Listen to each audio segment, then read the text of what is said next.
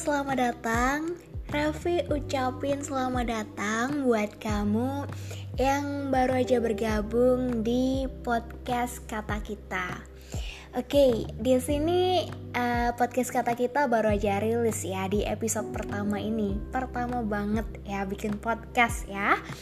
Dan hostnya itu saya sendiri. Kenalin, saya Revi dari Solo.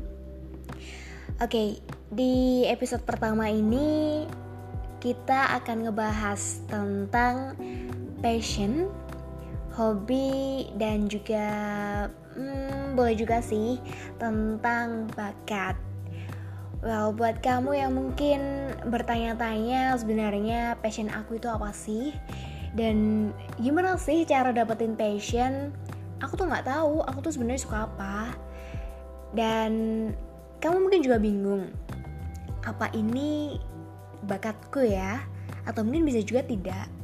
Yaps, kali ini podcast kata kita akan ngebahas nih tentang isu-isu seputar ya hmm, passion, hobi, dan juga bakat. Well, pertama kamu sebenarnya tahu gak sih passion itu tuh gini loh. Jadi ketika kamu melakukan suatu kegiatan dan di dalam kegiatan itu kamu ngerasa antusias banget dan kamu ngerasa semangat buat ngelakuin aktivitas itu. Selain itu kamu ada gairah dan juga ada greget tersendiri ketika kamu ngelakuin pekerjaan itu. Nah, makanya itu dinamakan passion karena ada suatu gairah tersendiri ketika kamu ngelakuin kegiatan itu. So, aku belum sih kalau misalkan uh, ada gairah tersendiri buat suatu pekerjaan so gimana dong? Kita tahu itu passion kita atau bukan? Well oke okay, pelan-pelan ya bro. Santuy ya. Dan kemudian kita tadi udah ngebahas tuh apa sih passion itu? Dan kemudian yang kedua ini sebenarnya sama gak sih? Antara passion dan juga hobi. Well jadi gini um, hobi itu suatu kalau kita ngelakuin kegiatan itu tuh seneng ya. Jadi kita melakukan kegiatan yang kita senengi dan secara berulang-ulang atau sering bisa dikatakan seperti itu. Cuman lebih tinggi tingkatannya itu ke passion daripada hobi. Jadi kalau dikatakan passion itu bisa menjadi ranking pertama di kelas dan yang ranking keduanya itu si hobi ini gitu. Kemudian kalau uh, hobi itu belum tentu dikatakan passion, tapi kalau passion sudah pasti dikatakan hobi. Kok bisa sih, Ref? Emang gitu ya? Jadi gini bro, kalau misalkan kamu ngerjain sesuatu hal, hobi lah katakanlah, itu kan secara berulang-ulang dan kamu senang. Ditambah lagi ketika kamu ngerjain itu ada antusias banget. Oke, itu hobi dan udah masuk menjadi passion. Tapi kalau kamu ngelakuin hobi kamu itu hanya sekedar hobi dan mungkin bisa juga dong kita bisa bosen tuh ya. Namanya bosen itu kan juga manusiawi. Dan kita bosen itu hanya itu dinamakan hobi hanya sekedar hobi. Contohnya gini Raffi punya passion nih di bidang radio broadcasting ya. Jadi ketika ada suatu event yang berkaitan dengan penyiaran radio Raffi tuh seneng banget antusias banget dan semangat banget gitu. Nah, itu bisa dikatakan sebagai passion. Dan Revi punya hobi yaitu di bidang sport. Tapi gak semua sport sih Revi suka. Yang Revi sering ngelakuin buat hobi itu seperti senam dan juga renang. But a little like run tapi nggak sesering itu sih nah suatu saat Revi bosen dan um, tingkat kegairahannya itu lebih ke radio broadcasting daripada ke si senam atau olahraga itu tadi. Nah, yang olahraga itu baru dikatakan sebagai hobi. Karena kita ngejalaninya ya karena kita hanya seneng aja gitu. Tapi kan karena kita ngelakuinnya dengan durasi yang sering, maka itu disebut dengan hobi. Jadi hobi belum tentu dikatakan sebagai passion, but passion bisa dikatakan sebagai hobi. Gitu, sudah pasti gitu. Nah, aku nggak tahu nih Raf, gimana sih sebenarnya kita ngedapatin passion? Oke, okay, di sini Raffi akan cerita gimana sih perjalanan ngedapatin passion bermula dari kejadian nyata yang Revi alamin sendiri ya. Revi juga sebenarnya nggak tahu sih apa sih passion Revi itu. Revi tuh sukanya di bidang apa dan aku tuh um, antusias di bidang apa gitu aku belum tahu. Dan 2018 lalu Revi punya temen yang dia itu seorang penyiar radio dan Revi baru tahu juga di tahun itu ketika itu Revi sering memang ngedengerin radio but aku suka ngedengerin radio itu cuma di bagian lagunya. Pada saat itu aku hanya suka di bagian lagunya aja ketika dinyanyiin lagu-lagunya diputerin lagunya. Dan aku dengar suara temen aku siaran di situ. Dan aku ngerasa tertarik gitu. Wah kayaknya enak juga nih jadi penyiar radio. Keren gitu. Cuman ketika itu aku sempet disanggah sih sama orang tuaku. Diginiin kamu beneran suka sama itu? Nanti mungkin cuma ikut-ikutan aja. Digituin. Dan well itu sempat redup dikit ya karena aku juga uh, bertanya pada diri aku sendiri sebenarnya apa emang bener ini cuma ikut-ikutan aja? Dan aku tetap pada saat itu aku masih ngedengerin radio itu hampir setiap hari Kemudian temen aku datang ke rumah dan dia minta, eh tolong dong ganti radio yang ini, bagusan ini loh.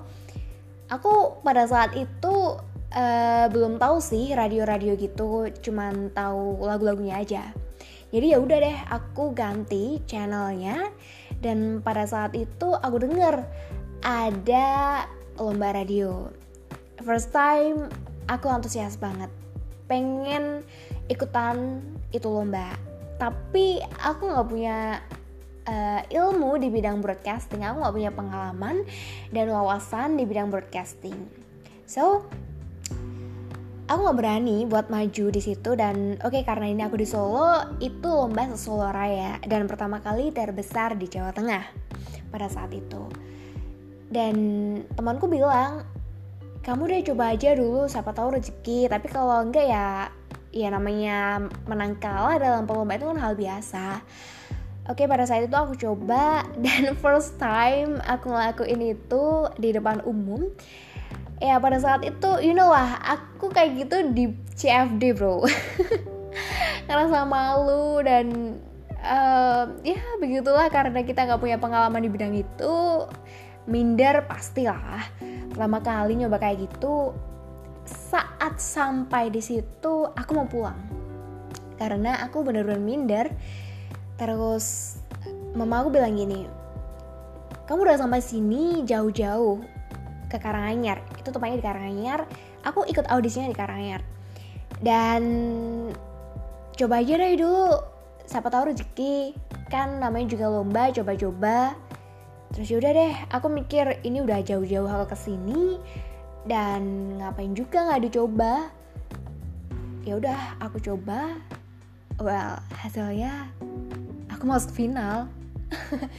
Itu hmm, pengalaman banget sih buat aku yang aku nggak tahu apa apa aku masuk ke final. Dan pada detik itu juga aku bener-bener effort banget. Aku work hard banget buat latihan. Meskipun aku latihannya sendiri atau secara otodidak. Aku ngeliat di YouTube aku ikutin apa aja yang di YouTube dari mulai tekniknya dan apa yang harus aku lakuin. Mulai satu bulan itu aku sama sekali nggak minum air es. Terus setiap pagi itu aku minum air anget ya air anget putih. Dan tiga minggu pertama aku latihan jujur aku belum dapet tipikal suara yang aku pengenin. Meskipun ini juga belum aku pengenin dalam arti ini bukan tipikal suara yang udah udah sempurna banget. Kayak mereka yang udah pro itu memang belum. Cuman pada kala itu itu buruk banget. Bisa dibilang kaku dan juga masih masih ini nih suaranya masih rewel gitu. Masih uh, nggak pas gitu loh. Tapi saat itu aku masih terus terus latihan aku masih terus latihan aku rekam suara aku dan aku kasih ke orang biar orang itu nilai ini gimana nih kurangnya di suara aku? Um, nilai dong ini gimana gimana gimana. Dan pada saat satu bulan hari ke satu bulan itu aku udah ngerasa aku pas di suara aku udah agak relax udah agak eh, nggak uh, keburu-buru udah nggak ya lumayan sih udah lumayan gitu. Oke okay? aku masuk final dan pada saat itu penjurian. Dan ya memang aku nggak kalah dal eh, aku nggak menang sorry aku nggak menang dalam kompetisi itu. Tapi aku udah udah lumayan seneng sih walaupun belum puas banget ya. Karena jujur aku memang itu pertama kalinya ikut lomba radio dan aku nggak punya latar belakang di bidang radio. Aku belajar otodidak sendiri dan saingan aku itu mantan penyiar radio semua. Bisa bayangin dong kayak apa? Dan alhamdulillah pada saat itu aku syukurlah aku masuk ke penilaian juri yang di tingkat atas meskipun aku belum menjadi pemenangnya. Dan setelah itu ketika ada event-event aku event-event radio aku seneng banget. Aku antusias banget buat ngikutin ikuti mengikuti itu. So aduh beli beda jadi ya. Well inti yang dipetik dari cerita aku tadi, ketika kamu mencari sebuah passion, kamu nggak perlu sepaneng banget buat mencari sebenarnya apa sih passion aku. Kamu mencari ke sana, ke sini, ke sana, ke sini. Aku udah pernah kok bro coba kayak gitu dan aku belum dapat hasilnya. Dan ketika aku ngelakuin kegiatanku itu secara mengalir dan aku ngelakuinnya memang bener-bener ngelakuin ya dalam arti bukan aku malas-malesan, aku Eh, nggak bertanggung jawab atas tugas-tugasku dan kegiatanku itu enggak aku ngelakuinnya ya aku serius pada saat itu nanti kamu bakal nemu jalan kamu sendiri. Jadi sebuah passion itu memang uh, mencarinya rada susah-susah gampang. Kalau kita mencari dia malah uh, hilang. Atau kamu mencari itu kamu seperti berlarian mengejar kupu-kupu. Bisa dikatakanlah seperti itu. Tapi ketika kamu mencarinya dengan cara yang uh, santai tapi serius gitu loh. Itu nanti akan datang sendiri. Jadi kalau kamu aktif dalam organisasi atau kegiatan sosial atau semua kegiatan kamu coba deh kamu tekunin semua kegiatan kamu itu. Atau kamu mungkin um, diamanahi. Nih megang jabatan ini udah kamu tekuni siapa tahu dari situ kamu dapat channel dan kamu melakukan suatu tugas itu kamu merasa senang. Dan ketika kamu mudah merasa senang ada antusias lebih dalam bidang yang kamu kerjakan itu coba deh kamu tekunin. Ya memang seperti itu passion. Datangnya dengan cara yang tidak disengaja dan dengan cara yang tidak kita sangka-sangka gitu.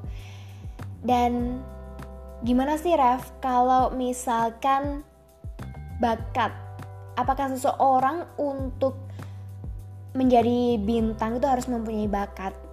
Well, sebenarnya gini, kalau orang itu sudah mempunyai bakat, cuman dipoles dikit aja juga udah jadi tapi kalau misalkan seseorang itu nggak punya bakat, but dia punya effort lebih di situ, dia juga bakal bisa nyanyi yang dia punya, yang mereka punya bakat.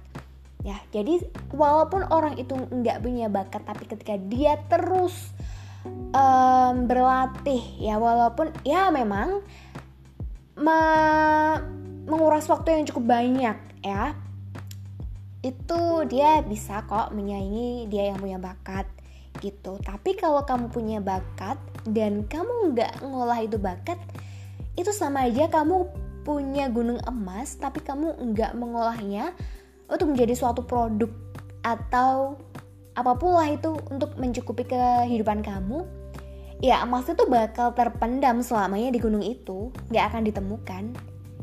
Tapi ketika seseorang itu dia pengen dia punya effort lebih mulai dia mencari alatnya dia cari tahu gimana cara menggalinya, dia belajar, dia jalan ke tempat menuju di mana gunung emas itu berada. Di situlah dia akan bisa mengolah emas itu untuk dijadikan apa. Itu seperti kamu mempunyai modal, tapi kamu enggak berbuat sesuatu pada modal kamu yang udah kamu dapat. Sedangkan yang orang satunya ini dia nggak punya modal tapi dia mempunyai keinginan yang keras, keinginan yang kuat untuk ngedapetin uh, apa yang dia usahakan gitu loh bro. Jadi pesan aku di sini itu kalau kamu punya modal ya tong uh, benar-benar diusahakan ya Soalnya di luar sana banyak banget orang yang pengen kayak kamu tapi mereka nggak punya modal itu. Nih, aku kasih contoh. Ini hanya sekedar contoh aja ya. Misalkan kamu seorang cewek dan kamu punya badan bagus, tinggi, dan kamu nggak berniat menjadi modal. Padahal orang lain pengen loh punya badan kayak kamu dan dia pengen jadi modal. Tapi dia nggak punya modal itu tapi kamu punya modal itu dan kamu enggak melatihnya. So, itu modal kamu akan sia-sia, bro. Dan yang orang satunya meskipun dia uh, tidak mempunyai modal itu, tapi dia punya effort lebih, misal katakanlah dia sedikit insecure dengan bodinya, dan dia berusaha keras, dia berlatih, dia always work all day every day, and also dia belajar terus untuk ngedapetin itu dia bakal bisa melebihi kamu yang punya modal. Ini hanya sebagai contoh perumpamaan seperti itu.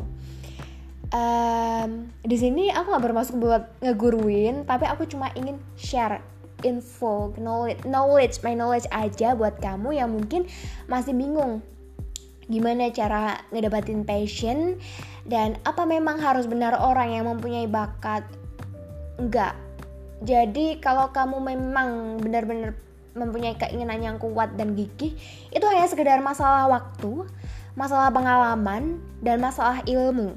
Ketika kamu udah mempunyai itu, kamu bisa. Dan balik lagi contoh seseorang yang punya gunung emas sama yang enggak tadi ya. Yang tidak yang tidak punya gunung emas tadi dia kan uh, benar-benar effort dari nol. Ketika dia menjadi superstar, dia bakal um, ini nih bisa bertahan karena effortnya yang dari nol ini membentuknya menjadi seseorang yang tahan banting. Jadi ketika dia menjadi di atas dan menjadi superstar, superstar dia nggak akan jatuh karena dia udah udah belajar dari pengalaman-pengalaman sebelumnya. Dia udah berusaha keras gitu loh. Seperti itu. Karena seorang semua orang itu sebenarnya memiliki talenta, cuman dia pengen enggak ngelatih talentanya itu seperti itu dan di sini karena memang passion. Itu enggak ujuk-ujuk ada. Enggak enggak seperti itu. Kita memang harus belajar dan kita dari perjalanan waktu gitu. Kemudian bakat ya seperti itu. Itu seperti kayak misalkan aku tuh udah jualan aku udah bisnis cuman apa ini karena aku nggak bakat di bisnis jadi kayak gini ya.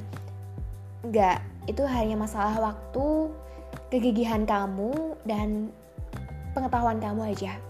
Seperti itu. Selama kamu ada niat di situ, pasti akan berbuah baik gitu. Dan uh, passion, bakat, hobi, kita tadi udah bicara hobi dan hobi itu juga bisa uh, apa ya, walaupun kita nggak ngelatih, tapi kalau kita udah suka, kita otomatis akan terlatih gitu. So di sini mungkin Revi cukupkan untuk pembahasan kita tentang passion, hobi dan bakat. Dan Revi berdoa buat kamu yang belum menemukan passion atau bakat atau mungkin hobi kamu, yaps, segera diketemukan ya, seperti diketemukan jodohnya. Karena mencari hobi, passion, dan bakat itu tidak semudah kamu mencari pacar. Padahal mencari pacar aja susah ya. tapi pelan tapi pastilah gitu. Dan terima kasih buat kamu yang udah ngedengerin podcast kata kita. Kita akan bertemu lagi di episode kedua yang akan membahas hal-hal menarik lainnya.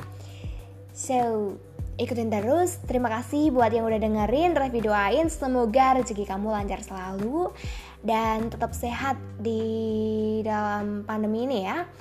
Semoga tidak ada hal-hal yang buruk lah terjadi sama kamu.